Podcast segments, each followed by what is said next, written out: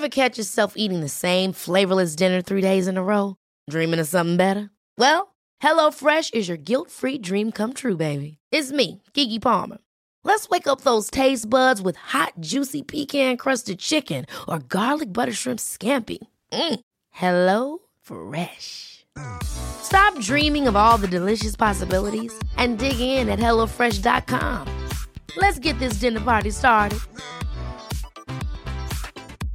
Hey, I'm Ryan Reynolds. At Mint Mobile, we like to do the opposite of what Big Wireless does. They charge you a lot, we charge you a little. So naturally, when they announced they'd be raising their prices due to inflation, we decided to deflate our prices due to not hating you. That's right. We're cutting the price of Mint Unlimited from thirty dollars a month to just fifteen dollars a month. Give it a try at mintmobile.com slash switch. forty-five dollars up front for three months plus taxes and fees. Promo rate for new customers for limited time. Unlimited more than forty gigabytes per month slows. Full terms at mint mobile dot com. Bögministeriet, Bögministeriet, Bögministeriet, Bögministeriet.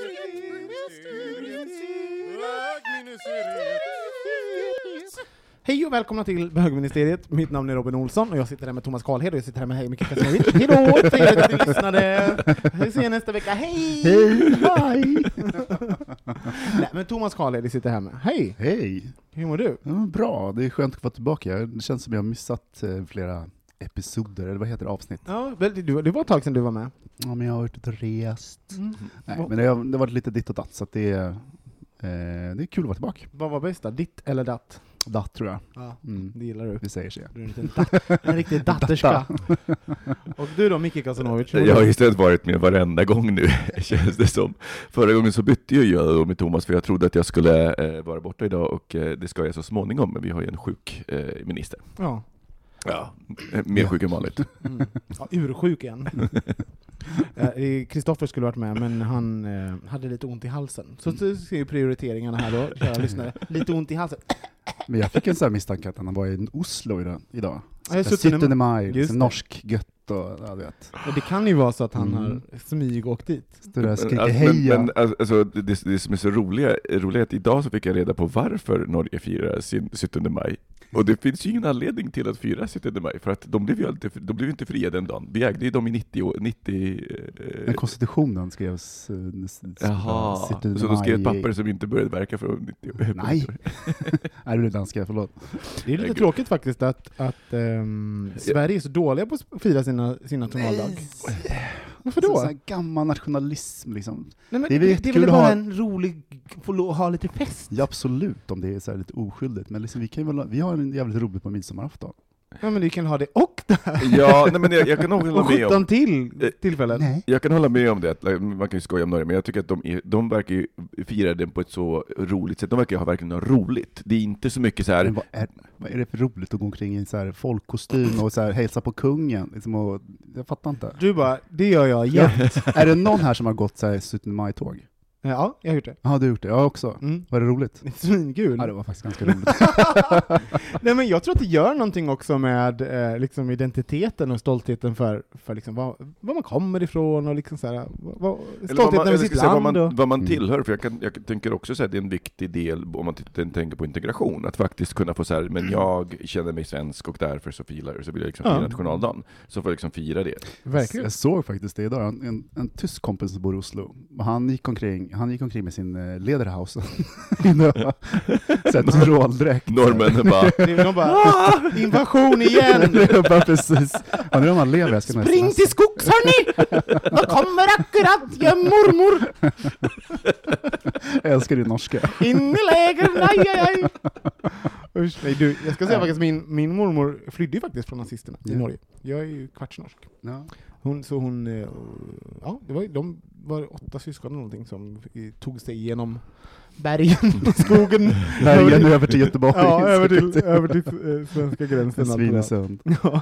Nej, men grattis alla goa, goa norrmän, norrmän och norrkvinnor. Ja, vi tar ingen på det.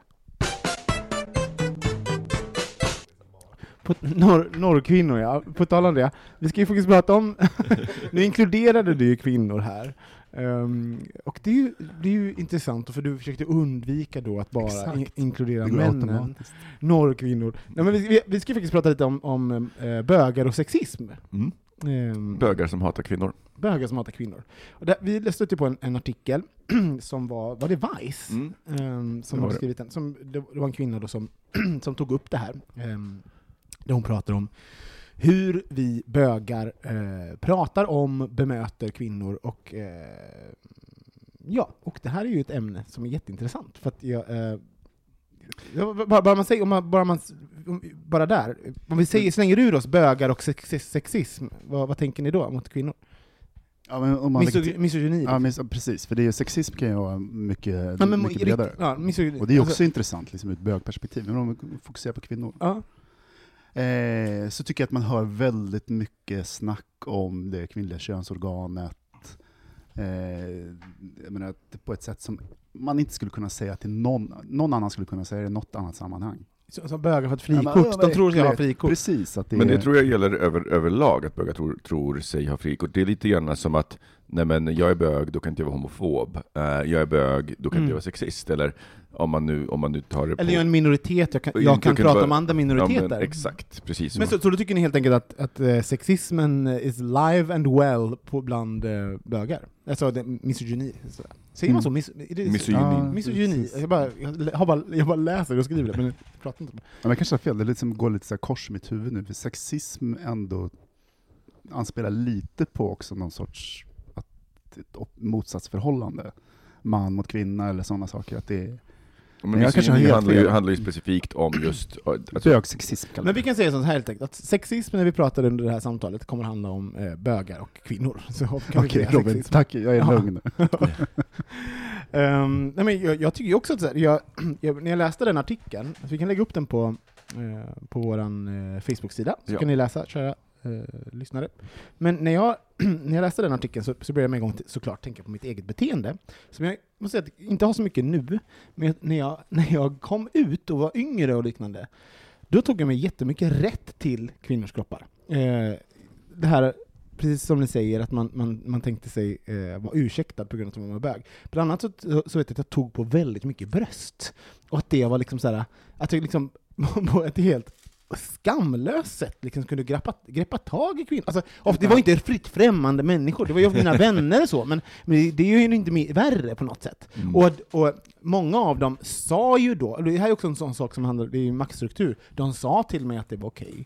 Men hur vet man att det känns? Alltså så här, det, det är fortfarande eh, jag tog initiativ, vad ska man säga i den situationen? Just alltså, det, det är inte, alltså, inte okej. Okay. Nej, men exakt. Liksom. Och, och i en viss ålder. Så, där, liksom. Så jag vet inte, jag, tog, jag gjorde jättemycket sådana saker. Gjorde du ni på, sånt? Åkte du på någon smäll då? Eller så här, men jag någon tror det var jag... någon gång, också så här, jag tror att jag fick kritik säkert någon gång. Och sen så var, någon bara, men sluta, varför gör du så? Liksom. Jag bara, men släppna. Alltså, du vet, hade så här, det omogna. Dryga. En dryga liksom. Och, och liksom förminskade deras upplevelse. Så, så, sådana grejer gjorde jag. Liksom. Och så bara, men slappna av, det är bara ett skämt. Jag vill inte le, alltså så här. Men det var ju fortfarande att jag hade liksom kränkt någon med min handling egentligen och, och inte lyssnade på dem så på typiskt jävla mansgrissätt liksom. Mm. Så sådana saker, det, det var ju jag skyldig till liksom. Jag, var, har ni gjort något liknande? Jag har nog aldrig, alltså jag har faktiskt aldrig varit bekväm med att ta på bröst på det sättet. Så att, jag älskar dig mycket. Så att, jag, så, men jag, jag tänkte på det för att jag, jag så här, den gången som jag verkligen kommer ihåg att jag klämde på ett par bröst, det var ju när vi var tolv och lekte stationerna eh, hos den, på den coola, coola tjejens eh, födelsedagsfest som ja. eh, jag blev inbjuden till. Och sen så för, var hennes, när alla tråkiga hade gått hem så gick tjejerna in i hennes mammas sovrum och, och liksom ställde sig på olika stationer. Sen så skulle killarna gå in en och en och liksom mm, passera varje tjej som en station. Alltså, men gud! som en, som en Berlin. Alltså notera då. Att, det var, var snacks på Berghain. Var tolvåringar ute i Skärholmen. eh, notera dock också att det här då var tjejernas påhitt. För jag, jag misstänker att det var så här någon, någon av tjejerna som tyckte att någon av killarna var snygg. Och sen så, ställde liksom, så, så blev det liksom istället för att man skulle göra en grej de av så det. Så smarta de där snärtorna. Så blev det. Och jag, jag, tyckte, jag tyckte ju det hela var så jäkla jobbigt. Och jag, men jag vågade inte säga nej heller. För då liksom... när alla andra gör det, då åker man så här, alla, alla tråkiga hade gått hem och jag fick vara en av de coola. Det var så här, klart jag ska göra det. Och så kommer jag ihåg hur jag... Det är jag i Berlin alltid. När alla andra gör det, jag vågar inte säga nej. Det bästa jag ligger med, med alla de här på de här klubben. Precis. Jag vågar inte säga nej. Kommer inte upp på... på din inre tolvåring vågar inte säga ja, nej. nej. Och så eh, var det en av, av tjejerna som var inne i, i garderoben och så liksom kom in där. Och jag kommer ihåg att hon hade, hon, hon hade liksom ganska utvecklade bröst. Och jag kommer ihåg att, jag var, liksom, att det, det, var, det var en fascination, men det var ju också så här, lite stressad, lite fascinerad. Eh, och liksom, jag kommer ihåg så här, känslan av det. Och det är väl någonting som har beskriver även alla dina sexualakter. Stressad och fascinerad. Ja. Ända sedan dess. Nej, får man ju komma ihåg massa saker också. Vi hade något liknande, för då fick man in, gå in i ett rum, äh, mörkt rum. Mm. Mm. Och ta på varandra. Bara så? Ja, när man var, sex, här, när man alltså, var i sexan så fick vi så här, nu lägger lägger, lägger, lägger vi mörka rummet. Men alltså, för hör ni vad det här är? Ja, det här är ju liksom... Vi är så barnsliga, alltså, vi är fortfarande barnen... kvar i sex års. Ja, det är roligt så vi har, bögar har ju bara, det är bara en utveckling. Våra dark rooms och glory holes och allting. Det är bara barnlekar som vi har tagit in i liksom sexuallivet. Eller också är det ingen utveckling. Nej, vi har bara helt stått still i mörka rummet bara. Men Micke, vad, vad, hur kändes... Nej, men, nej, men det, det, det var kanske en avstickare, men så att jag blev aldrig, jag har aldrig varit bekväm. Jag kommer ihåg hur det kändes, och sen dess så liksom det, jag har tagit på väldigt få kvinnobröst sen mm. dess. Däremot så, så det, det beteendet som jag har haft och som jag liksom har haft, tyckt var okej mycket under min tjugoårsålder, det var ju det här att prata om fitta som bara eh så någon sa fitta bara eh äckligt, eh jag vet inte så här, ja, du vet, skambelägga och, och ja, förlöjliga den kroppen. Exakt. Och utan att egentligen så här, för jag menar, det var ju inte heller så här nej, men nu ska jag skambelägga fitta, utan det var, jag, jag, jag förstår ju verkligen hur de som är sexister men inte anses vara sexister tänker, för det är inte så att nu ska jag vara ond och vara emot kvinnor, utan det var ju liksom jag, man tycker så har man har rätt. Ja, men så rätt, och så, så var någon sorts positionering som handlade ja, men positionering som handlade om mig och inte om dem. Jag fattade inte själv det var jag egentligen sa. Det som jag tycker är fascinerande med eh, fittföraktet, F F, mm. eh, det är liksom att om man, om man frågar alla de här, som, det är ju som en kommunikativ slänga, det är något som man kan säga, det är liksom eh, det återkommer alltid. Eller man tycker då att man kan säga det. Ja, men precis. Eh, nej, men det är att extremt få av de personerna som säger de här sakerna har inte varit nära en fitta. Nej. De har ingen aning om hur äcklig eller fin eller någonting av det. Och det kan jag tycka är lite så här fascinerande. Liksom. Och det är rädslan för det okända. Ja, det är rädslan för kvinnan. Och det, alltså, så fittan ja, men... blir som en blank eh, projektionsyta. De kan projicera alla sina rädslor. Ja, men exakt så var det för mig. För jag, har ju, jag har ju på riktigt inte, jag har ju inte legat med en tjej och inte varit i närheten mm. av att ta på en fitta. Så att för mig så var ju verkligen den grejen att det liksom fick bli projektionsytan. Eh, och jag, det var ju först när de sa åt mig bara, alltså, det där är lite ofräscht. Och liksom jag började tänka efter, jag bara, oh, gud, det är och elakt. Det. det är rätt ut elakt. Ja, ja. Ju, här, har du, är du skyldig till någon eh, bögsexism liksom, mot kvinnor? Mm, nej. Du bara garvar. Nej, men jag, det, gränsen är ju så hårfin. Uh-huh. Eh, Eller är den det? Det... Jo, men det kan vara det i sammanhanget. Det är mm. liksom det, var det som jag hörde någon sa att liksom alla, alla som har begått övergrepp har en sak gemensamt. De tycker att but, but I'm the good guy. I'm, mm. sådana saker. Så det är klart att det, det, det kan vara åt andra hållet. Men det har väl hänt att jag tagit på ett par tuttar, men det är liksom inte varit påträngande, tror jag. Nej, men det här är så intressant, för, för det som har hänt, jag, jag uppfattar ju också att liksom, de flesta av de gångerna jag har tagit på tuttar så har inte det varit påträngande eller kränkande. Men jag inser ju också att det har ju helt varit min upplevelse, och att jag har liksom även där projicerat eh, projicerat liksom min upplevelse på dem. Mm. Jag har varit ganska ointresserad av hur, de, hur de har varit eh, hur, hur de uppfattade situationen. Nej.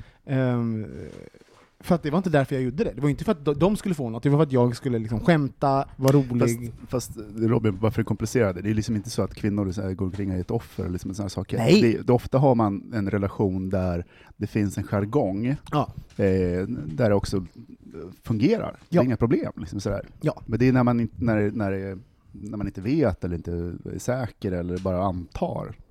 Så, ja, precis. Men, kan men, jag, kan, jag, kan, jag kan nog hålla med om det. Jag, kan, för, jag, menar, jag har ju sett eh, bögkompisar ha relationer med, med sina faghags då, eh, när, när jag var yngre, eh, på, som, som ändå liksom funkade på det sättet. För de faghagsen, liksom, det, det var en ganska här, rå men hjärtlig eh, stämning. Eh, och där, men faghagsen var liksom, de kunde klara, de, de kunde ta hand om sig själva.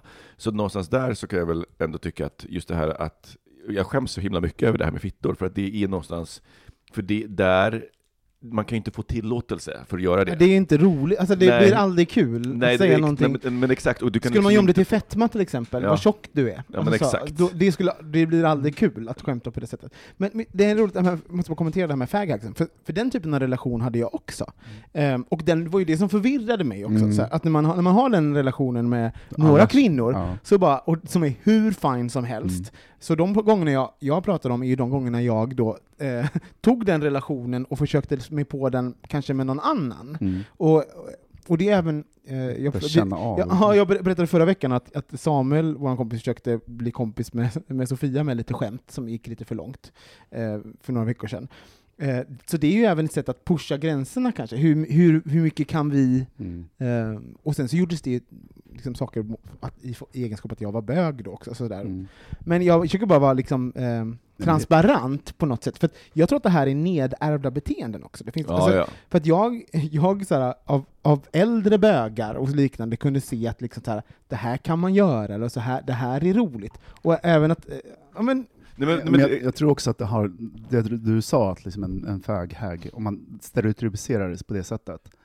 Eh, hur många faghags drömmer inte att deras, eh, deras bögkompis ska ta på deras stuttar? Ja, men det, det finns några stycken. Ja, liksom, de, de har den typen av relation. Ja. Eh, och det, det som, du, som du säger kan det liksom förvirra.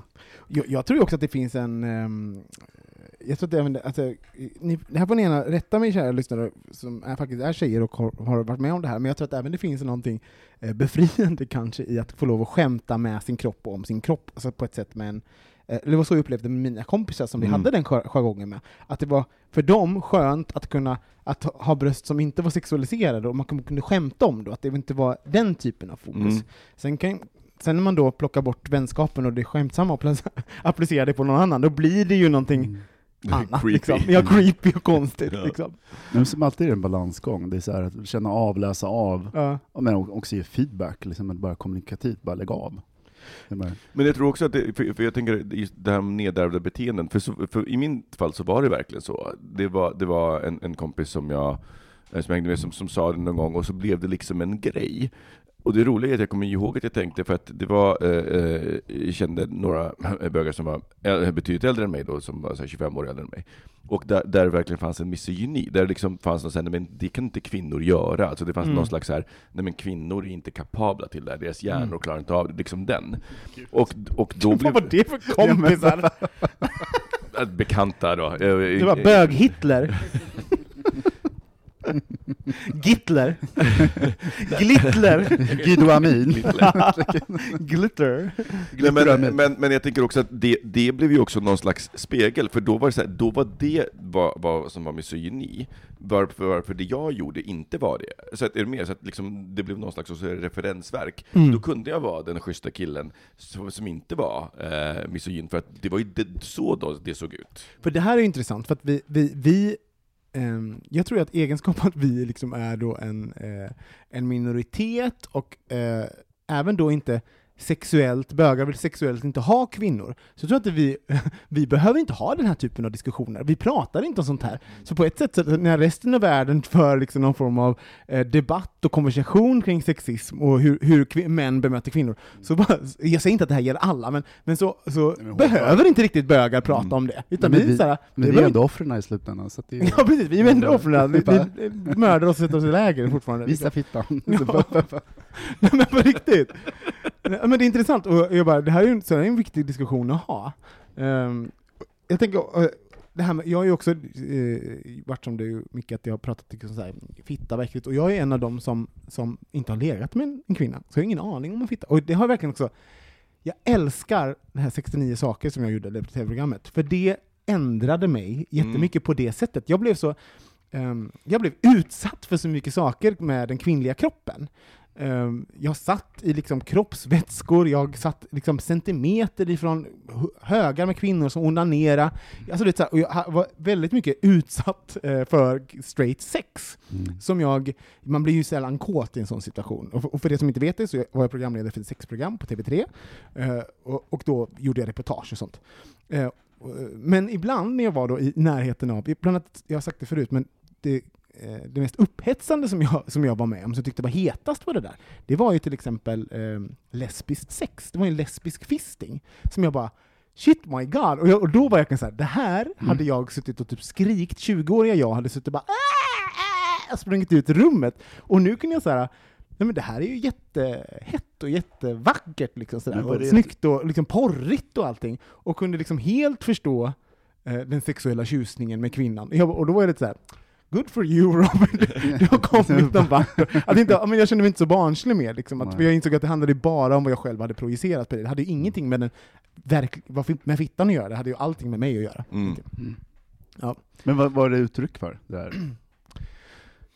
Jag tror att det är Det är en jävligt bra fråga. Va, vad var det uttryck för? Nej, men egentligen eh, så tror jag att det handlar om att vi försöker eh, t- ytterligare eh, placera oss i grupp. Alltså att tillhörandet. Mm. Alltså ytterligare förstärka mm. den homosexuella identiteten. Att tillhör, jag tillhör inte dem. Och det här, det här det, att... Eh, Vad säger man? man, man... Jag, är så, jag, är så, jag är så mycket bög att jag till och med tycker att fitta är äckligt. Ja, mm. så. Och, och, att, eh, och i en viss ålder så kanske man har ett jättebehov av det. Att, mm. att eh, verkligen stärka den homosexuella identiteten. För man tagit valet att komma ut och så. Jag tror jag är rätt. Men tror också att det kan handla om en kvinnorädsla? Mm, berätta. Nej, men tror att det kan handla om att du faktiskt genuint är rädd för kvinnor? Jag? Ja, nej, men så ja. I sexuell, emotionell, eh, de kommer nära liksom, sexuellt. Jo, men så, så, på ett sätt så kan jag nog säga, för att det var någonting som jag, när jag växte upp till exempel. Berätta gärna hur det var för er. Du, vet, du, du har ju haft sex med kvinnor, Thomas. Men för mig var det så här, det var ju någonting som jag var väldigt, jag var ganska rädd för det, att det skulle behöva sätta sig i situationen att ha sex med en kvinna. Och hur jag skulle reagera mot det. För att liksom hela världen, det var som att när man inte har kommit ut, man är tonåring och sexualiteten börjar sätta igång, då är det som att liksom ett, ett tåg som ett, någonting, ett, ett tåg som bara luffar på, som liksom ska gå mot någon form av sexuellt möte någon gång. Mm. Och att om jag då inte skulle komma ut, då kanske jag någon gång skulle behöva tvingas in i en sexuell situation med en kvinna. Det, så mm. man bara, för så fungerar livet. Det är det enda jag ser runt omkring mig. Det är folk som blir ihop med kvinnor, gifter sig och får barn. Jag bara, så att, så att jag blev bara ganska, jag kommer inte att tänka på det. Jag bara kunde inte förstå hur det, hur det, hur det där sexuella skulle fungera för mig. Mm. Så det absolut tror jag att det var, fanns en rädsla för det, att liksom hade byggt upp någonting och att det var ett uttryck för det. Mm. Men jag tänker att det finns ju också en, en, en alltså det finns ju ett vitt brett spann av hur bögar ser på kvinnor, för att man kan ju liksom så här börja med, med, med dragshow. Det är ju också en sån här grej som, ja men, är fel utfört så kan det också bli en egentligen ganska misogyn grej. Det är ju till och med kvinnor som säger att dragshow är, är, är liksom att det förnedrar mot kvinnor, att vi tar liksom, alltså, ja, men, och det, och, att det är appro- kvinnlig appropriering typ. Alltså, ja, ja, och det, det skulle, det, jag skulle köpa det om det, om det liksom, kvinnor var en väldigt liten del av befolkningen, men kvinnor finns ju så många s- ja. s- saker. Jag tänker också att dragshow handlar ju mer om att så, extrahera, extrahera femininitet snarare än liksom, kvinnor. Men, men det kan ju bli, och så att jag tänker, så att jag, det, det jag tänker att, att så här, dragshow, och sen så hade vi någonting som det inte pratas, eller jag tycker inte att det pratas så mycket om det idag, men som det pratades mycket om på nittiotalet, och det var ju transvest- transvestiter, alltså mm. som oftast var straighta eh, män som eh, liksom tyckte om att klä upp sig i kvinnokläder för sexuell upphetsning, där det inte fanns liksom, det, det, det, det var inte så att de upplevde att nej men jag, jag, jag vill bli kvinna, utan jag klädde sig, nu kanske bara gör de i fel cirklar, kanske är fortfarande i stort. Mm. Men jag tänker att, att det, liksom, det, det finns ju också så här många lager av olika så att säga, uttryck av kön som, man, som jag bemöttes med. Mm. Som ytterligare någonstans gjorde det kanske, jag tror det är svårt att så här, uppfatta eh, när det blir föraktfullt mot kvinnor.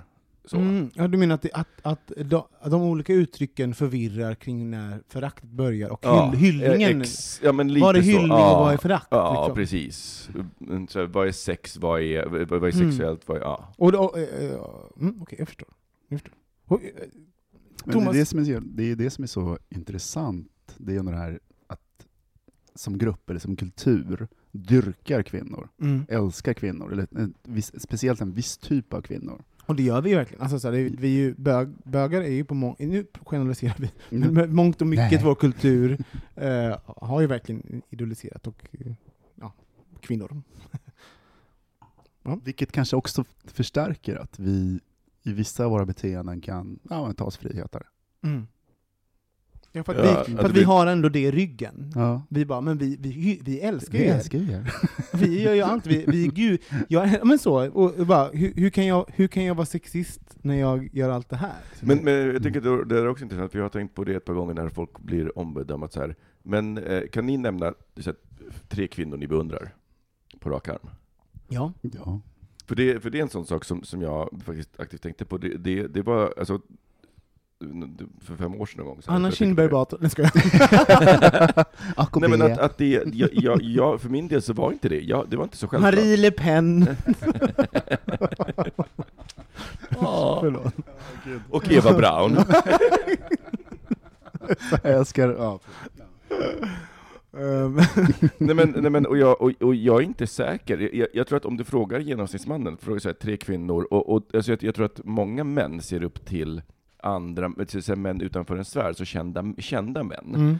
Uh, så det, medans, medans jag har en fantasi om att många män inte skulle kunna säga så många kvinnor utanför så här, ja men du vet min mamma eller någon person som man har haft i sin närhet. Men, men det här med kändisskap, så tror jag att det är mycket vanligare att idolisera män än kvinnor. Men det här, det handlar ju om eh, maktstrukturer och sånt och, och, och liknande. Och, och det, då för mig in på nästa sak som jag tycker i det, i det här eh, bögar och sexism som vi ska prata om, som är då eh, om man tänker på H B T Q-kampen, vem som har varit, vem har varit aktivist och aktivister och vem har stått på barrikaderna först och främst. Nu säger jag, nu för tiden så ser man ju väldigt mycket flator och lesbiska inom aktiviströrelsen. Mer politiska. Och mer, och mer politiska än vad bö- bögarna är. Medan rent liksom, medialt så ser man väldigt mycket bögar. Mm. Eh, och det här speglar ju på något sätt en typisk eh, på något sätt eh, en klassisk struktur i, i samhället som är att eh, kvinnor, kvinnor gör mycket jobb, eh, männen står längst fram och syns. Så att mm. säga.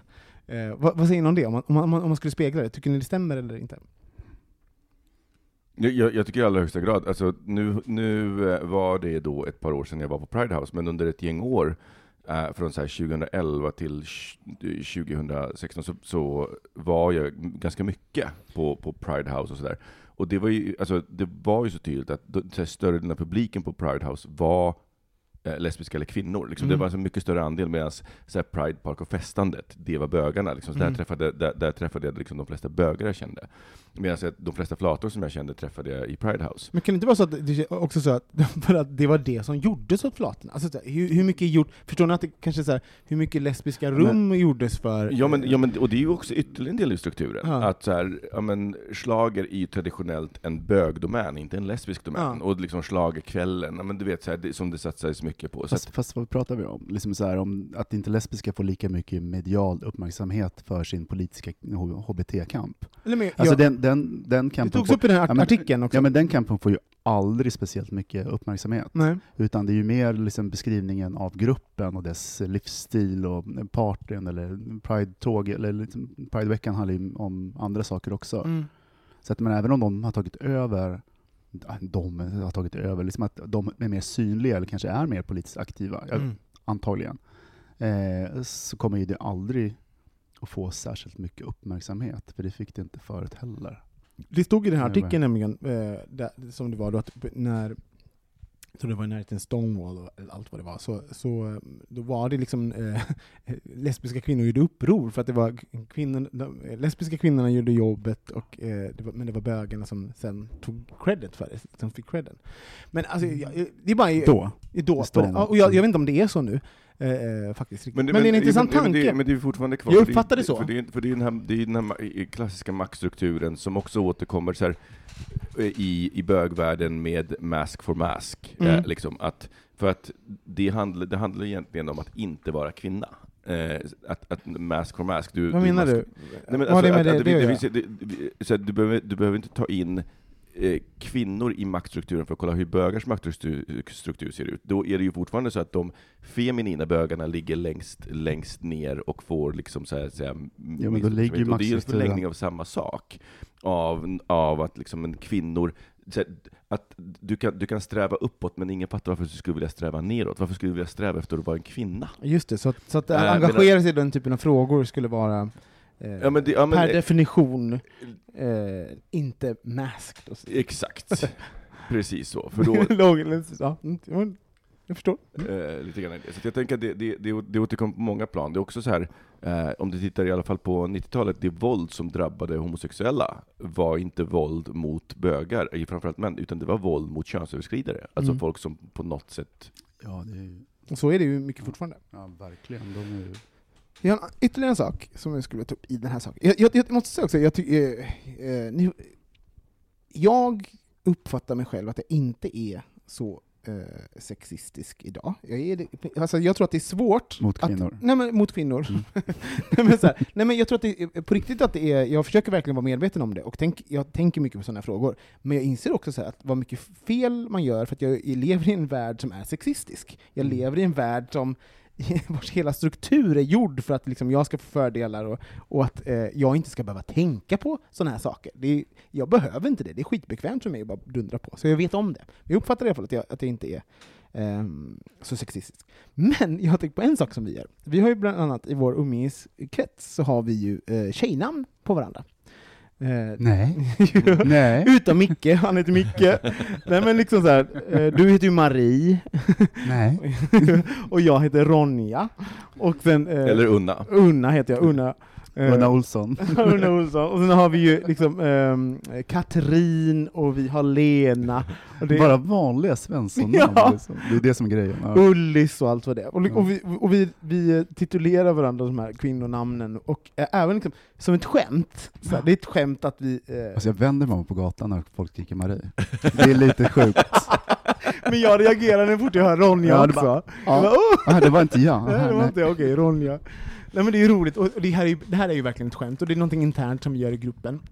Vad, vad tror ni? Är det här en del av det? Eller är det någonting som är fristående från, från det? En del av vad? Ja, av ett, eh, hur bögar och sexism. Finns det ett sexistiskt spår i att vi... Element i det. Ja. Nej, det tycker jag inte, för att det, i det här fallet så görs det inte för att förnedra. Det finns liksom ingen, det finns ingenting förminskande i, i att använda de, de namnen. Nej. Det är inte så att det är så här, hör, Ronja, och att det används när man vill vara elak eller trycka till. Nej, det är faktiskt... Och jag tror att det i, i min värld liksom ett tecken på, på det, att det liksom snarare är så här. Det är lite hy- jag måste säga, det är lite hy- alltså, när jag, när ni kallar mig Ronja, det är ju när jag gör någonting riktigt Ronja-aktigt.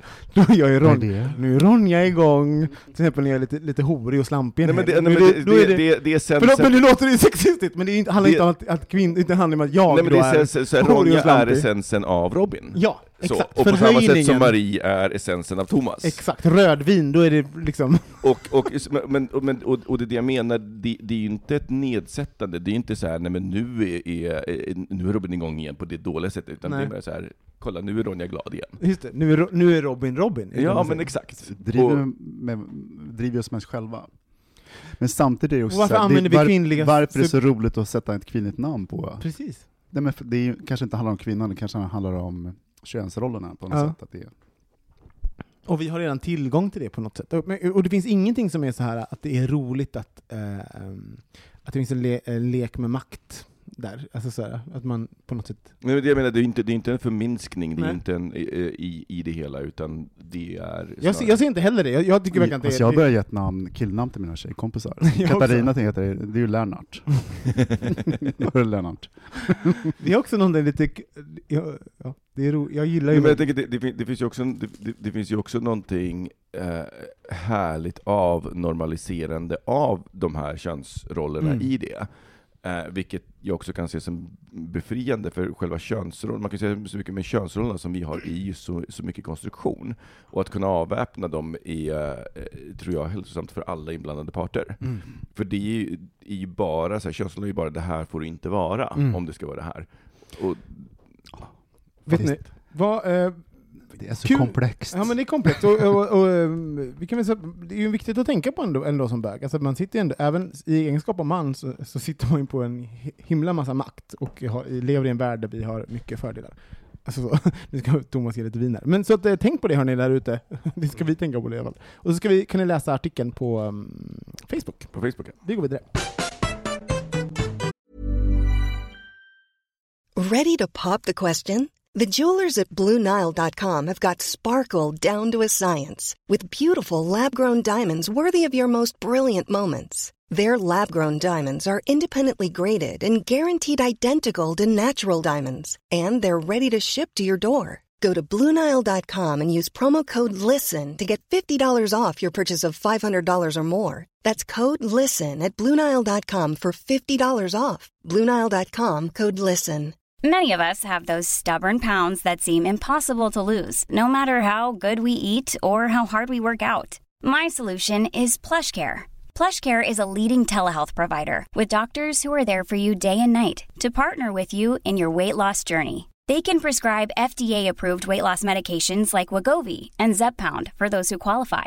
Plus, they accept most insurance plans. To get started, visit plushcare.com slash weight loss. That's plushcare.com slash weight loss. Mom deserves the best, and there's no better place to shop for Mother's Day than Whole Foods Market. They're your destination for unbeatable savings, from premium gifts to show-stopping flowers and irresistible desserts. Start by saving thirty-three percent with Prime on all body care and candles. Then get a fifteen-stem bunch of tulips for just nine ninety-nine each with Prime. Round out Mom's menu with festive rosé, irresistible berry chantilly cake, and more special treats. Come celebrate Mother's Day at Whole Foods Market.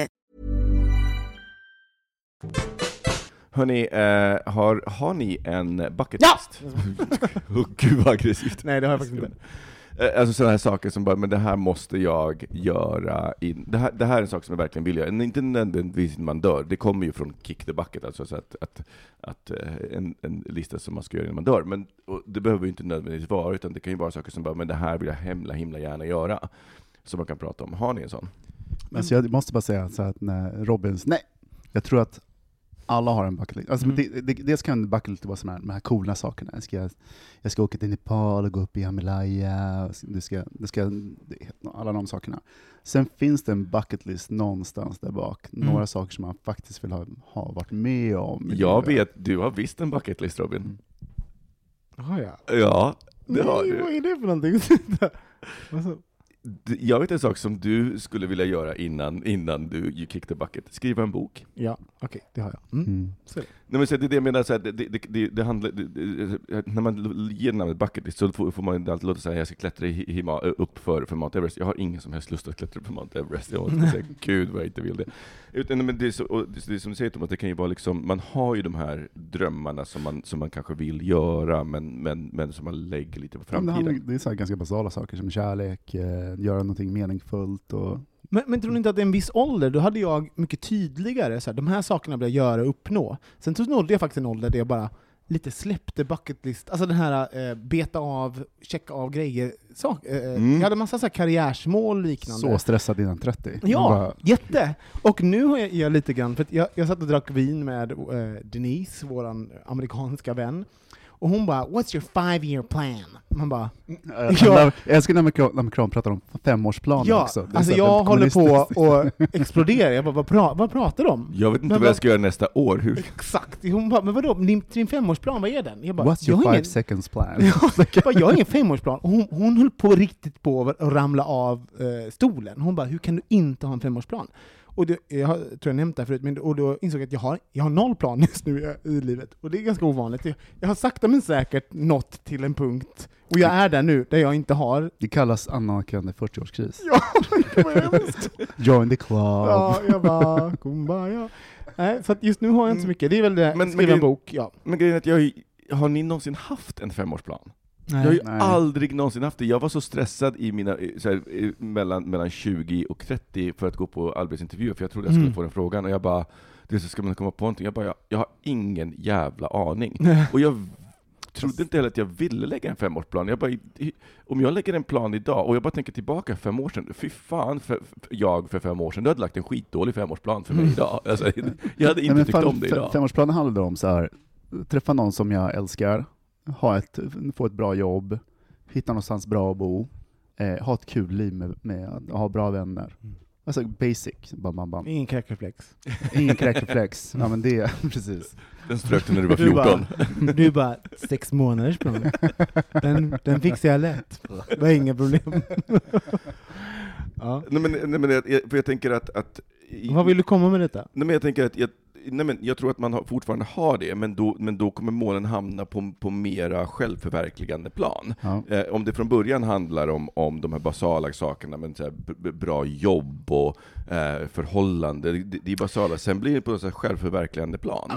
Det här är så svårt också, för att jag tycker de här bucket lists och femårsplaner och liknande, det handlar, det är ju liksom på ett sätt, på en nivå så är det liksom vad, hur ska mitt liv se ut? Hur, hur, den den, liksom, den eh, bilden av mitt liv. Mm. Och no, på en annan sida finns det liksom så här, känslan av mitt liv. Alltså det som jag mm. vill uppnå in. Så här, jag tror på balans. Ja, och, och, och jag tror att så här, bucket lists handlar jättemycket om de här, de här, liksom, ja, men, de här saker som är ganska... Upplevelserna, t- kickarna. Upplevelserna, kickarna. Mm. Att, att liksom, uh, beta av. Men att det finns då det här... I livet så vill jag de här grejerna. Mm. Uh, och jag tror att jag, jag, har, jag har inte så mycket bucket list saker faktiskt. Men jag har ganska mycket så här livssaker. Jag vill må bra. Um, jag vill um, älska någon som älskar mig. Jag vill uh, bli glad igen. Som jag uh, inte känt mig på ganska länge. Sådär. Jag vill... Um, få tillbaka din kräksreflex. Jag vill ha tillbaka min kräksreflex. Jag vill uh, kunna knipa när jag vill. Nu är sådana med, med mänskliga saker. Enkelt. Ja. Men, men, ja, Thomas, vad, vad, vad, vad, vad har du på din, på, på din ja, men jag tycker det är en jätteintressant diskussion, för att eh, när jag fyllde trettio mm. eh, så länge sedan? Nej, men alltså, nej. nej, men alltså åren innan. Kommer du ihåg så långt bak? Ja, jag kommer tillbaka. Ja. Så åttiotalet någon eh, gång? Mm. Men så, då, då var jag skitstressad ett tag. Och sen så tänkte jag efter. Sen bara, men jag, jag kan känna så här, men jag kan dö nu. Mm. Jag har gjort så här. Jag har haft, tyckte jag då, de viktiga sakerna. Så här, kärlek, jag rest ja. och jag har ett bra jobb. Bla bla bla. Eh, och sen dess har det gått ut för. Har det gått ut för så in i helvete. Mm. Jag tappar tråden. Men, nej, men jag men, tror i slutändan eller i bucket list. Du tänkte att du vill, kunde dö när du var trettio. Vad hände då? Jag letar efter en bucket list. Uh. Alltså vi pratar både basic och... För att när man väl får det man vill ha, så här, man, de här grundläggande sakerna, så förändras det. Så, man, det mm. så jag tror att femårsplan kanske inte är så himla dåligt någonstans, men... Um, men hur bra är vi på att upp, när vi uppfyllt de där grejerna? Vi sätter olika mål för oss själva. Oscar Wildes citat, liksom, den största tragedin att inte nå sina drömmar. Det finns är... två tragedier i livet, att få det man äh, att få, inte få det man vill och att få det man vill. Precis. Jag sa det på kanslistanska. Nej, men för den är den är så hemsk också, för att det finns liksom ett antiklimax i att få det man vill ha. Eh, man sitter där. Jag kom jag kommer ihåg så himla tydligt eh, när jag kom in på Balettakademin bland annat. Och jag hade slitit för det här i år. Mm. Och liksom hade även, jag sökte en, jag kommer inte ihåg det, en eller två gånger innan jag kom in. Det här är också sjukt att jag säger det här. För jag minns inte, det här är sånt som jag blev så provocerad förut. För, att, för att då tyckte jag att det var så stort. Jag kommer ihåg att jag var provocerad för folk som inte riktigt mindes. För att det var för mig så stort då. Nu minns jag inte riktigt om det var en eller om jag har separerat minnena i mitt huvud, för det är så länge sedan. Men du fyller fyrtio snart. Ja, precis. Ja. Nej, men, och då kommer jag ihåg att jag satt på dansgolvet. Vi hade dansat, då hade vi haft på onsdagar, kom ihåg första året, då hade vi för vi sjöng ju väldigt mycket och spelade teater, men på onsdag var det bara dans. Och då var det, det, var, det började med stepp, sen var det ballett och sen var det jazz och sen var det pas de deux och, och sen satt vi i slutet av en onsdag, då har man liksom dansat i så mycket timmar i sträck. Så satt jag där svettig och jag luktade illa, du vet, och bara du vet, jävla gamla dansskor och vi, man var så trött och det var så oglamoröst. Och då och så insåg jag så här, gud, det här var min dröm. Och det var sånt antiklimax på något sätt. För att det var, alltså jag hade ju fått, jag var ju glad över det, men det var också bara... Det är det som är tragedin, att se igenom. Ja, när man ser att det, det är inte riktigt, ingenting är exakt så som man vill ha det. Men, men så är ju så, här, så är ju hela livet. Och ja. Så kommer det alltid vara. Det är så här... Man måste lura sig själv vi kommer, hela tiden. Vi kommer, så vi kommer komma till punkter där man är så här, är det här verkligen det jag vill ha? Och sen så är det så här, nej, det är någonting som jag så här, tycker om just nu och accepterar just nu. Men det är inte det jag vill ha. Och så, så, men, men, men jag, tar det, jag tar det för tillfället, för det här det, det, det, det är bra nu. Mm. Men förr eller senare så kommer man så här, nej men nu är det dags ja. att, att, söka sig, att söka sig vidare. Och jag tror att det är det som är min grej med att inte ha, inte ha en femårsplan. För jag tror också att någonstans att så här, jag kan inte låsa mig så hårt vid att så här, om fem år ska jag, gör, ska, ska jag vara där. Därför att det finns inte så mycket som jag vill så pass så hårt att jag vill söka allting annat vid vägen. Mm. För att jag är mer så här, Istället, jag tycker att jämför det med att så här, om man kommer till en, om man åker på, på en semester till en stad och så är man så här, nu ska vi gå dit, och sen så kollar man på kartan och så går man liksom bara och tittar ner i vägen så att man liksom kommer rätt, eller så går man ut och går och sen så kanske man tar en avstickare och så hamnar man någon helt annanstans som man bara, åh men gud, det här var jättefint, mm. det hade ingen aning om. Och jag tror att jag är mera ett fan av den andra. Fast det låter rätt skönt med en femårsplan. Ja, jag, jag vill jag faktiskt ha det. Femårsplan. Det var ett tag sedan jag hade femårsplan. Varför har man inte det? Vad hände? Jag vill faktiskt jättegärna ha det. Jag känner att jag är lite lost utan en plan. Jag har men haft alltså, är... en, en kortare plan hela mitt liv och nu har jag faktiskt ingen. Ja, man kan ju ändra planen. Bara för att man så här, och det kanske inte är så bra planläggning i sådana fall, men ändå så här att det finns ändå som en jag ska dit och jag vill åstadkomma det här. Och det är viktigt. Min senaste plan var Petit Chablis eller Riesling. Det blir Petit Chablis för övrigt. Men har ni, men har ni grejer på, på, som ni har haft då på er bucketlist och ni bara, men det här var en stor grej och det här gjorde jag. Men du hade ju Balettakademin. Har ni en ja. se- sexual bucketlist? Mm, men, ah, vi började, det är en fråga ah, helt ah. taget. Men jo, jag, för mig var, på riktigt var det så att jag hade liksom, um, balletak- att komma in på Balettakademin var en sån grej som, mm. som jag då gjorde. Och sen så ville jag ju då få jobb i en musikal. Det fick jag. Och så kom jag ihåg att det även var um, att jobba med Björn och Benny. Det gjorde jag väldigt snabbt i karriär. Och efter det måste jag, och det här är lite hemskt, men det dog lite för mig. Alltså det var mm. typ mitt andra jobb inom musikal. Och jag bara, mm. and now what? så. Um, och redan där började jag tänka på vad jag ska göra sen. Och sen gick det sex år och sen så hade jag slutat. Mm. Um, och sen så var det att bli programledare. Och det gjorde jag också. Alltså mm. att jag, alltså jag, jag, jag, jag hade ju också en tanke på att jag skulle jobba bakom. Um, Men jag visste också på vägen att jag, bara, jag skulle nog vara en ganska duktig programledare, tänkte jag någonstans. Så det hade ju som i, i, liksom i förbifarten bucket list. Så här. Just det. Äh, även om jag tyckte det var lite fult också. Men T V är också så här, det finns något som är så här, man får inte vilja vara programledare. För det är lite så här... lite så här kliché. Ja, men det är, det är, det är en sån kliché. Och, och, så att liksom min plan för att bli programledare var ju att låtsas att jag inte riktigt ville bli programledare. Vilket funkade. Så jag är en manipulativ. Okej då. Jag bara så här, ah, jag, jag vis, så här, visar personlighet, men jag så här, ah, okej okay. Redaktionerna liksom framfötterna på, på ett kul sätt, men jag så här, var aldrig den som liksom så här, häckade för att liksom, stå framför kameran så där. Vilket funkade. Smart. Men, ja. Men efter det och, och sen så var att jobba med programmet, alltså programutveckling, och det gjorde jag också. Och det var också uttal, det vet ni också, det var uttalade ja. mål också så där, som, men jag måste säga att nu har jag faktiskt också är jag väldigt väldigt förvirrad. Jag sa jag är helt utan utan det där. Mm. Och det förvirrar mig. Det är, det är på riktigt en livskris. Och det var någon som sa... Join the club. Ja, men det var någon som sa... Eh, vad fan var det för serie jag såg? Eh, det är någon som sa att... Va, jo! Fuck! Billions! Kära lyssnare, om ni inte titt- har sett Billions, jävlar i havet hur bra det är. Första säsongen är på nu. Och det var någon... Psykologen i Billions säger så här. Vanligtvis är vi döda vid den här tiden. Alltså biologiskt Exakt. är vi döda runt fyrtio. fyrtiotvå och så här. Sen... Det är ganska kort tid, så att det är inte konstigt att vi är förvirrade. And now what? Nu ska no, vi ju dö. Och helt plötsligt har vi Speciellt fått... Speciellt i den tiden vi lever, där vi faktiskt kan ha ja. förverkligat massa saker som inga andra generationer ja. kunnat förverkliga. Du, berätta om din, dina nej, saker så, du har gjort. Nej, men jag satt tänkt, nej, men jag satt tänkte på samma sak. Liksom, vi är ungefär eh, samma. Eh, när så här, jobbmässigt har fått göra saker som jag inte ens kunnat drömma om i olika sammanhang. Vilka då? Vilka var det? Konkretisera. Jag menar så, att jobba för Sverige internationellt och resa jorden runt och liksom bara, man sitter på middagar med kungen. Och mm. liksom bara, du vet, det, det är ju löjligt. Mm. Men ändå som en, en, en, en liten barn i, i Västerås. Och drömmar får lov att vara barnsliga. Ja, det är lite så alltså, också. Det, det är lite det. Nej, men samma så här, när vänner när det gäller kärlek, oavsett så har liksom, det är ganska mycket avbetat. Ja. Eh, så att eh, då blir det så här, när man tänker sig prospektet framåt, då väg, har man ju någonting bakåt att jämföra med. Mm. Och man kan se igenom väldigt många strukturer. Du vet, mm. man öppnar en dörr och kommer till en ny arbetsplats så tänker man, wow, this is the place.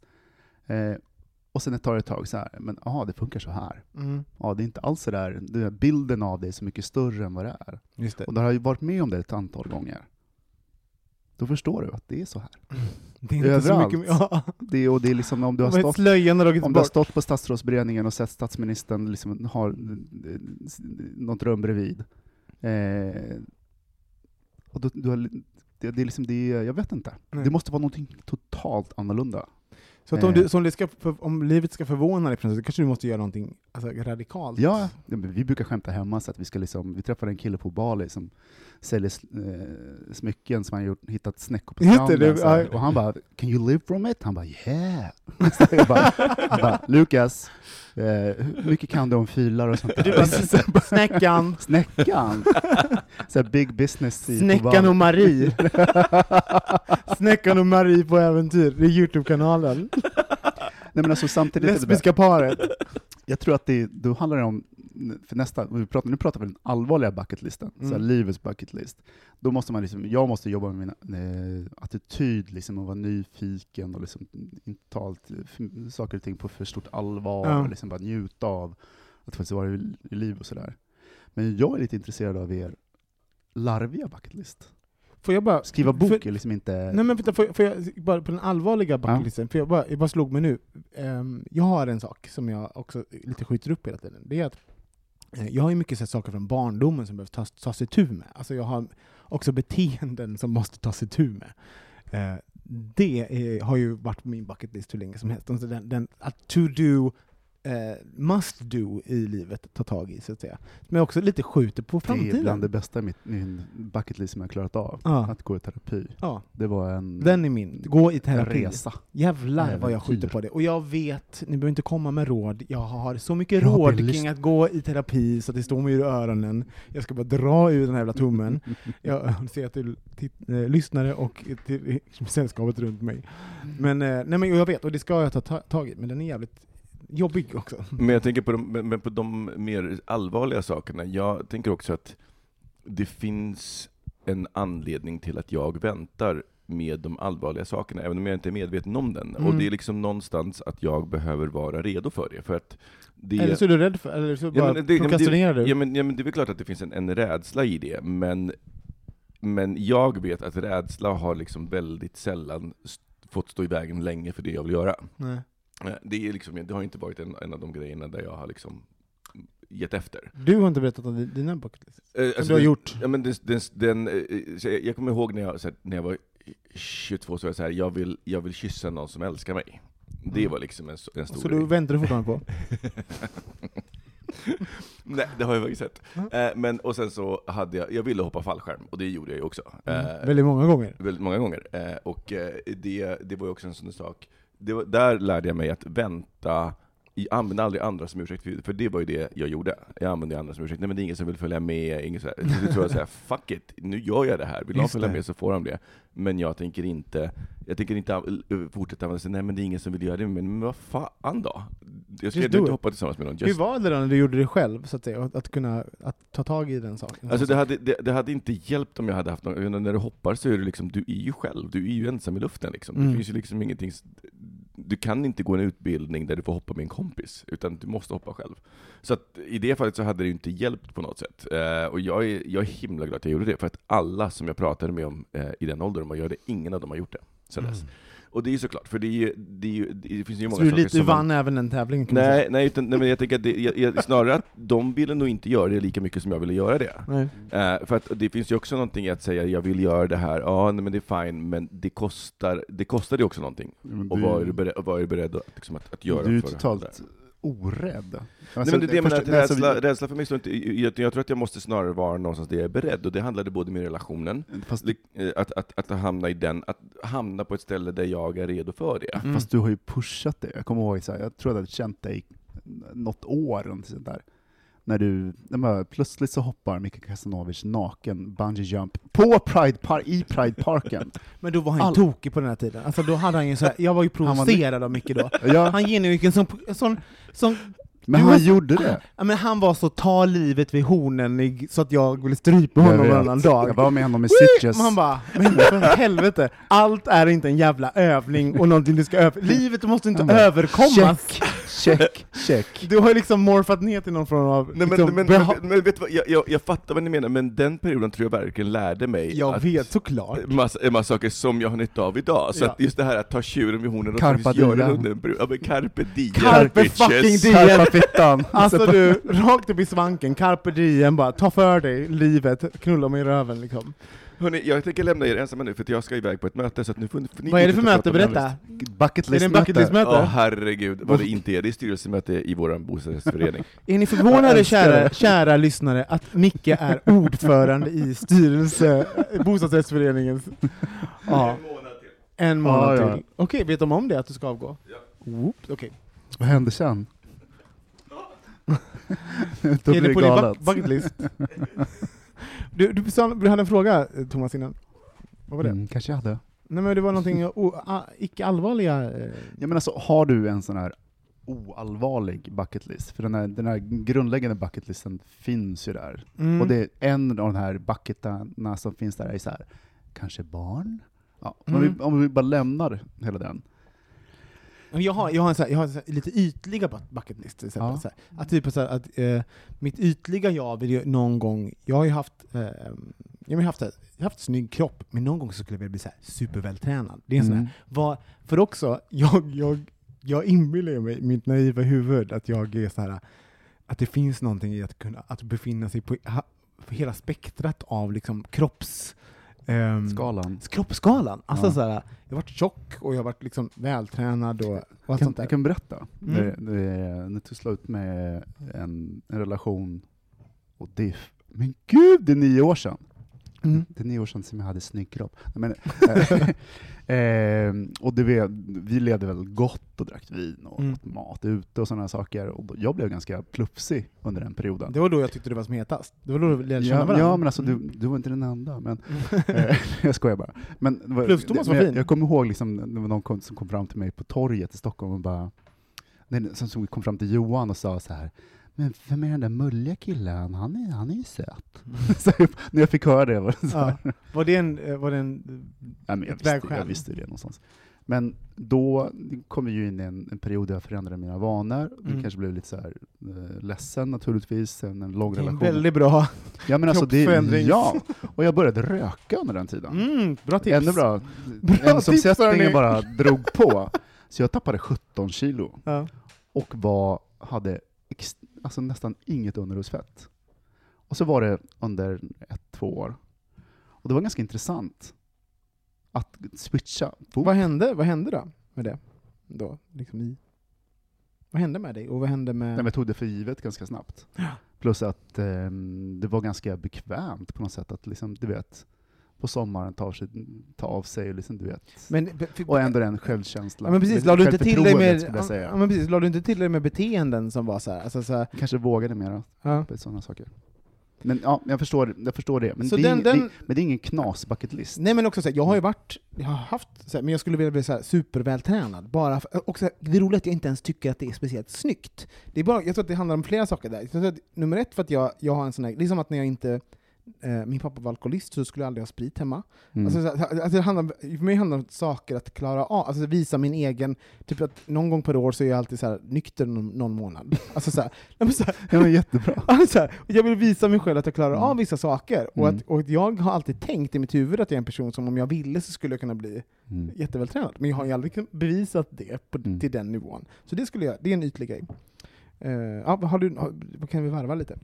Har du någon ytlig? Ja, men alltså du, nu har jag så här målat i mig själv ett hörn, liksom en uh-huh. knas bucket list. Men det finns sådana saker som du skrev, sa, skriv en bok. Uh-huh. Det är absolut, och inte bara en bok utan att få leva två år och få liksom formulera sig skriftligt skulle vara fantastiskt. Mm. För jag är liksom alltid det... stressad och liksom hinner inte knappt gå under eh, medvetande ytan tänkte jag säga. Det är lite på min femårsplan kan vi säga. Att, mm. att jag ska ta, ta mm. den där tiden någon gång. Mm. Eh, men bucket list. Ja, men barnsligt. Jag skulle även vilja, ja, barnsligt bucket list. Jag, jag vill göra den här eh, jag är ju besatt av oh, eller var under väldigt många år Anne Rice eh, vampyrkrönika. Jag är mm. en stor läsare av eh, science fiction och, och fantasy och liknande. Och eh, New Orleans och hela den här syd, eh, Amerikas sydstater mm. som egentligen låter fruktansvärt. Men mm. det finns också... Träsk och eh, ja, rasister. Men jävlar vad jag är, det, jag, jag är fascinerad av den delen av... Ska vi inte göra en bo- roadtrip någon Jo, gång? Jag vill så gärna åka på... Äta på snuskesang... Det Exakt. Går inte ihop med din andra bucket list grej, men... Ja. Eh, den vill jag. Jag vill göra en roadtrip i U S A. Mm. Och, och det hand, den är ju så här, det är inte en omöjlig typ, men det handlar om tid och pengar och mm. alltså så här, när ska man göra det, och man vill inte göra den själv. Man mm. gör den med rätt personer. Mm. Um, lite så så det, det är en bucket list grej jag har. Jag menar att på min bucket list står nog att jobba, att bo utomlands igen mm. vid något tillfälle. Vart vill du bo då? Ja, men inte så här, inte så här något eh, storstadsområde som är karriärmässigt, utan mer ett knasliv. Mm. Ja, men någonting som helt som utmanar dig, ja, och som inte är, gör att du har ett likadant liv som du har nu. Ja. Och eh, precis. Men det är roligt, för jag tänker på det när man när man tittar på eh, litteraturen till exempel, när man tar bort saker som vi tar eh, för givet, när man tar bort det i våra liv, så det är förvånande hur snabbt saker förändras. Jag tänker på till exempel eh, det, det, Handmaid's Tale till exempel. Mm. Li, det föds väldigt lite barn. Vad händer då med ett samhälle? Sådär. Mm. Så jag, bara, och jag tänker bara i vår upplevelse kring våra, li, våra liv. Det är ganska, sådär, det är ganska lätt att, att sänka bekvämligheten på hur vi bor till exempel. Eller sådär, mm. eh, så, ja, men jag tror att, vi är kontextuella. Ja, vi är så, det, jag tror det krävs väldigt lite för att mm. du ska känna just jag det där. Till, jag var så här, ganska moraler, moraliserande bög och åkte till Sitges med mm. kompisar. Ja. Jävlar. Jävlar på det. Det var det hända grejer. Öppnade dörrar. Ja. Och plaskades i skumbad. Och räkreflexen var... Ja, spelade golf kan man säga. Det finns golfbanor där. Golftunga. Nära, nära stranden. Du drabbas av golftunga. ja, ja. Men bucket list också. Eh, vad har ni för bucket list, lyssnare? Skriv in till oss. Vi vet en höra. Eh, kanske kan ni inspirera oss och andra lyssnare. Vågar, vågar ni få era, eran bucket list uppläst i Bögministeriet? Mm. Skriv till oss till hej at bögministeriet punkt se. Så tar vi ett nytt ämne. Hej! Mm. Hur mår du? Nej, men vi har inte träffat på så länge. Det var en oväntad fråga. Nej, men det är inte oväntat på det sättet. Men, eh... för det är kul. För, för, jag tror att för våra lyssnare så här, så vi, vi är ju, och er som har börjat lyssna på Bögministeriet eh, nyligen, kan vi ju recap att vi är ju Eh, har ju, från början var vi sex kompisar, väldigt goda vänner, bästa vänner, som började den här podden och som umgicks väldigt, väldigt mycket. Och vi har hållit på i eh, f- över fem år med den här podden. Helt som är helt sjukt.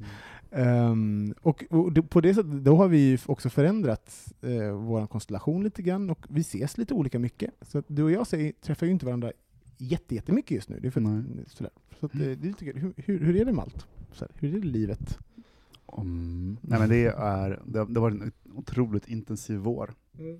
Och vi har berört andra saker i den här diskussionen liksom, så här, man, man på ett metaplan liksom, så att hur jag lite söker efter vad vad femårsplanen är. Ja. ehm, men annars nej, men det är så här, det är, det rullar på. Varför tror du att du tänker på det här med femårsplan och sånt just nu? Vad är det som... Eh... För det är intressant ändå, för att jag, jag tror, först jag tror att det är våren och sånt. Alltså, det är inte ett sätt, nya saker... Naturen börjar frodas och det finns liksom en förändringens vindar blåser och liknande. Så det är ganska naturligt att tänka på det nu. Jag är lite likadan. Mm. Så, men varför tror du i ditt liv att du jag tänker på så här, vad är min femårsplan? Nej, men jag tror också att Eh, man kanske har olika takter där. Förnyelse, eh, stagnation eller mm. och de faserna som finns i det. Att jag är lite så här beredd på att eh, oavsett vilket ben det är, liksom, ja, kanske inte min partners, partnerben, men mm. eh, vi kollar på lägenhet på Söder bara för att det känns som att det är vi i upplandsväsen, det låter hemskt, men det är, vi, det är vi som bor utanför, ja, långt ifrån alla andra. Men jag tror att det är en del också varför man kanske inte umgås lika mycket. För de ja. flesta på Bögministeriet bor faktiskt eh, i på Söder eller kring Söder så att säga. Ja. Och ni bor på eh, Kungsholmen. Kungsholmen. Ja. Så det är lite off sådär. Ja. Vilket är så sjukt, det är så jävla, vi hör. Ja, fast det låter hemskt. Det låter så privilegierat. Fast det tar ändå... Ja, men det är inte så att man går ut, tar en, jag tar vi ses om fem, fem minuter, buss femtio och sånt där, fyrans buss. Ja. Så tar det ändå så här trettio minuter och ja. sådär. Och alla bara boo där ute. Det var folk, det var folk väntar på bussen kanske på stället, men det är ja, fast efter en lång arbetsdag så där så. Ja. Jag förstår. Så att det, hur är du själv? Nej, men det är bra. Alltså jag tror att det kändes som att den här veckan, jag har ju varit ganska låg och deppig, och min kompis gick bort, Pamela, eh, så jag var ganska ledsen de här veckorna. Men det var någonting i måndags som hände, att jag kände mig eh, nej, men som att ett krön hade gått över. Jag vet också mm. att liksom, sorg och eh, jobbiga perioder kan vara randigt. Jag kommer mm. hamna ner i någon form av dal igen. Jag är mycket mm. väl medveten om det. Um, men det kändes lite grann så här, att jag för första gången kände att jag kunde vara, att jag inte skämdes för att till exempel känna en glad känsla. Att mm. det inte, och jag vet, jag vet att man får vara glad även om någon har dött som man älskar. Och jag vet att man eh, inte ligger i skuld att liksom behöva vara eh, ledsen hela tiden. Men, men det kan också vara jobbigt att eh, liksom, i med sociala medier, jag pr- mm. pratade om det för att det finns också någonting i, det, i offentligheten att manifestera känslor som mm. jag, jag tyckte var konstigt. En balansgång. I, ja, och i måndags kände jag så här, att, jag, oh, att jag kände mig lite friare i det på något sätt. Eh, så det var skönt. Och eh, jag åker till Barcelona imorgon med min mamma, min syster och min systerdotter. Som ska till, min systerdotter har aldrig eh, varit i ett varmt land förut. Hon har varit typ i Norge och Danmark. Sådär. Hon har flugit. Ja, hon har flugit någon mm. gång. Men hon är, jätte, hon är fem år och hon är jätte, jätte nervös. Och mm. hon har då hon har köpt tat, äh, gnuggtatueringar. Så hon, hon har köpt en äh, lejongnuggtatuering för att hon ska göra en likadan tatuering som är på min underarm. Och hon ska göra någon, ha någon sleeve som ska vara som sin morbror Robin. Så det ska så här, jag ser mycket fram emot att, att ähm, att göra liksom familj i Barcelona. Mm. Det ska bli mysigt faktiskt. Det är nytt. Ja, det är faktiskt nytt. Mm. Så att, um, mm. Nej, men jag hoppas att um, jag känner verkligen lite grann så att förändringens vindar blåser också. Det är väl, livet kommer ur då. Det är sommar snart. Det är sommar snart. Sa, sa jag med täckjackan på. Jag har, jag har fortfarande täckjacka, har du? Nej, jag har mm. faktiskt någon form av lite... lite Alltså jag är ju världens varmaste person också, så det, jag sover med öppet fönster på vintern. Ah, Jesus Christ. Va, vi kan väl runda av det tycker jag. Ja. Ja. Så kan vi ta ett glas Petit Chablis. För övrigt måste jag säga att det här är så förnedrande. Men jag la ut på Facebook för några veckor sedan så att jag skulle inte äta något socker eller eh, alkohol. Vad vet du, kanske för tre, fyra veckor sedan. Någonting. Varför gör man sånt? Nej, men, men sen så hände sen hamnade jag i sorg. Nej, men sen hamnade jag, men på riktigt, jag bara, fuck this shit, det här är jag, jag måste ge mig gasbil. Ge mig socker nu. Nej, men jag bara, vad är det, vad är det där också? Att man, att det, liksom, att det är, alltså, vissa perioder så har man noll motståndskraft. Ja. Och, och det får vara så. Och det får vara så. Jag, jag ja, vägrar banna mig själv för det. Ja. Och jag, men, jag, men någonting annat att ta upp, någon annan, i något annat avsnitt är väl så här, vad, att, att um, Eh, trösta sig själv med mm. alkohol och mat och socker och sånt. Det är ett problem. Och det märker jag att jag har ett belöningssystem som är off the charts. Det, är det ska är... vi prata om. Mm. Den kemiska eh, sammansättningen i hjärnan. Ah, Jesus Christ. Och det är ju inlärda beteenden. Så att, och, eh, och genetik. Ja, och genetik. Har, har ni någonting att säga om det här? Förresten, lyssnare, skriv till oss. Det vill vi veta. Men nu rundar vi av. Vi tar ett Petit Chablis och vi tackar för att ni har lyssnat på oss. Tjing tjong. Tjing tjong. Hej hej. Hej. Bögministeriet, Bögministeriet, Bögministeriet, Bögministeriet. Hold up. What was that? Boring. No flavor. That was as bad as those leftovers you ate all week. Keke Palmer here. And it's time to say hello to something fresh and guilt-free. Hello Fresh. Jazz up dinner with pecan-crusted chicken or garlic butter shrimp scampi. Now that's music to my mouth. Hello Fresh. Let's get this dinner party started. Discover all the delicious possibilities at hello fresh dot com. If you're looking for plump lips that last, you need to know about Juvederm lip fillers. With Juvederm Volbella X C and Juvederm Ultra X C, your lip look, whether it's subtle or bold, can last up to one full year with optimal treatment and no additional maintenance. Find a licensed specialist and see if it's right for you at juvederm dot com today. That's J U V E D E R M dot com. Add fullness to lips in adults over twenty-one with Juvederm Volbella X C or Juvederm Ultra X C.